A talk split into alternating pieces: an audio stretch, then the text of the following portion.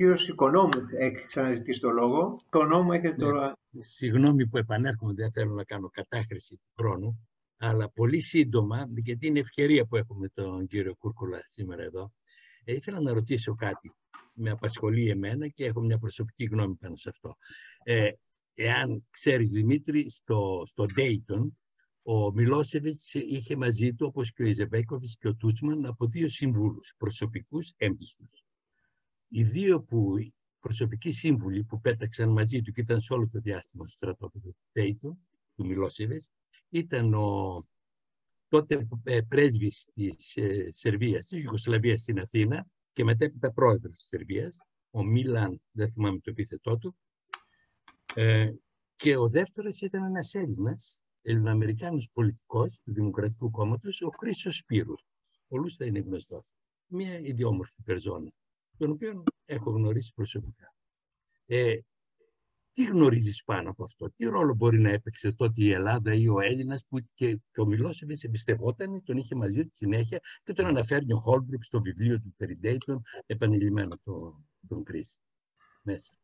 Είχε η Ελλάδα κάποια σχέση, κάποιο ρόλο σε αυτήν την βόλυμη τοποθέτηση εμέσως ενός Έλληνα δίπλα στο Μιλόσεβιτς; Η, Ελλάδα είχε πολύ σημαντική διπλωματική δημόσια και μη δημόσια εμπλοκή ε, στις προσπάθειες για να τερματιστεί ε, η Ιουγκοσλαβική αιματοχυσία και είχε αυτή την εμπλοκή ε, σε συνεργασία με την Ουάσιγκτον.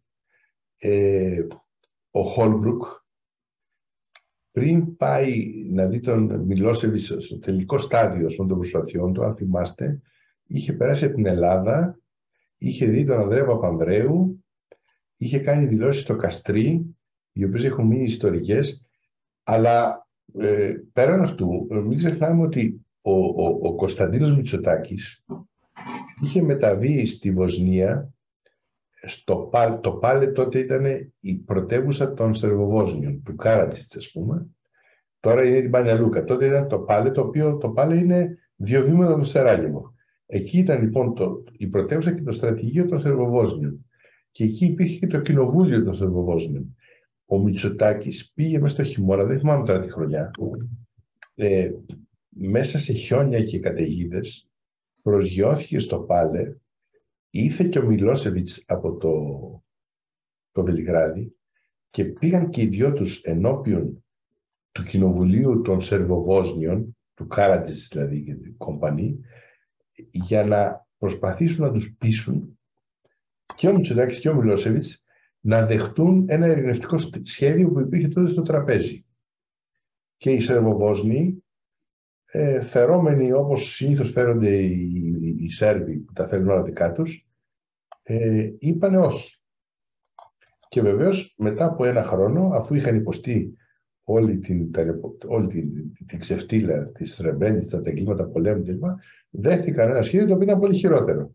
Ο Μητσοτάκης δηλαδή είχε, είχε κάνει προσπάθειες συνειδητές, είχε καλές σχέσεις με τον Μιλόσεβιτς και είχε προσπαθήσει αυτές να τις αξιοποιήσει προς όφελος της ειρήνης και των Αμερικάνων, ας πούμε, και της Δύσης, η οποία το... δεν πρέπει να ξεχνάμε ότι οι πολλοί τώρα σήμερα βγαίνουν και λένε να η Ευρώπη δεν μπόρεσε να αποφύγει την αποτυχία στην, στην, στην Ιουγκοσλαβία. Η Ευρώπη τότε ήταν ακόμα περίοδος ψυχρού πολέμου. Δεν, θέλ, δεν ξέρω, τώρα ξέρουμε ότι η Σοβιετική Ένωση κατέρευσε και η Ρωσία κατέρευσε για πολλά χρόνια. Τότε δεν το ξέραμε αυτό και τότε δεν τολμούσε κανείς από τη Δύση να στείλει στρατό έτσι ε, χωρίς ας πούμε ε, πρόβλημα στη Ιουγκοσλαβία η οποία θεωρεί το κάποια ουδέτερη χώρα και δεν ήταν μέσα στα, στα, στα, χωράφια της δύσης. Θέλω να πω ότι οι, οι, οι, οι δυνατότητες να, να, να ασκήσουμε επιρροή στην πορεία των πραγμάτων στην Ιουγκοσλαβία ήταν πολύ περιορισμένες. Δεν, δεν, λέω, δεν συζητάω το ότι δεν υπήρχε καν κοινή εξωτερική πολιτική, έστω και αυτή η, η κουτσή που έχουμε σήμερα, δεν υπήρχε τίποτα από αυτά. Δεν υπήρχε Ευρωπαϊκή Ένωση, υπήρχε ΕΟΚ, Ευρωπαϊκή Οικονομική Κοινότητα. Αλλά δεν, δεν διανοεί το κανείς τότε να, να, να, να, να τολμήσει και να αποπειραθεί να στείλει στρατό στην Ιουγκοσλαβία; Με τίποτα. Και αυτό έδινε στους Σέρβους, αν θέλετε, την αίσθηση της ατιμορρησίας. Και ότι μπορούν να κάνουν οτιδήποτε. Μπορούν να σκοτώνουν, να, να, να, να σφάζουν κλπ. Ε, το οποίο βέβαια το πλήρωσαν και δικαίως το πλήρωσαν. Αλλά δεν μπορούμε να κατηγορούμε αυτούς ως Ευρώπη ότι δεν μπορέσαμε να αποφύγουμε τον πόλεμο. Εγώ ήμουνα έξαλλος προσωπικά την εποχή που έγινε η βομβαρδισμή. Τώρα μιλάμε για πολύ μεταγενέστερα με το Κόσοβο, η βομβαρδισμή του Βελιγραδίου και της Ιουγκοσλαβίας. Ε, τώρα εκ των υστέρων, βλέπω, έχοντας ζήσει όλα αυτά που έζησα στη Βοσνία, ε, αρχίζω και βάλω λίγο νερό στο κρασί μου. Δηλαδή, ε, υπήρχε τέτοια πίεση. Ε, αν, αν δείτε τις η τελευταία εκπομπή ε, του, του, του, του, του, του διάσημου ας πούμε, ε, Γάλλου δημοσιογράφου που έκανε τις εκπομπές τις πολιτιστικές στη γαλλική τηλεόραση. Ε, πώς λεγόταν να δείτε το, το, το, έκανε την εκπομπή Bouillon de Culture του ο, ε, ο Πιβό, όχι. Ο Πιβό, μπράβο, ναι. Ο, ο Πιβό. Η, η προτελευταία εκπομπή πριν σταματήσει μετά από 20 χρόνια καριέρας, ο Πιβό πήγε και έκανε την εκπομπή του μέσα στα ερήπια αυτής της, της βιβλιοθήκης που σας έδειξα, της βιβλιοθήκης του Σαράγεβο, η οποία ήταν όλο, όλο πέτρες και, και, και, και κατεστραμμένη. Και ο τίτλος της εκπομπής είναι τελικά «Ο πολιτισμός ενώνει ή χωρίζει».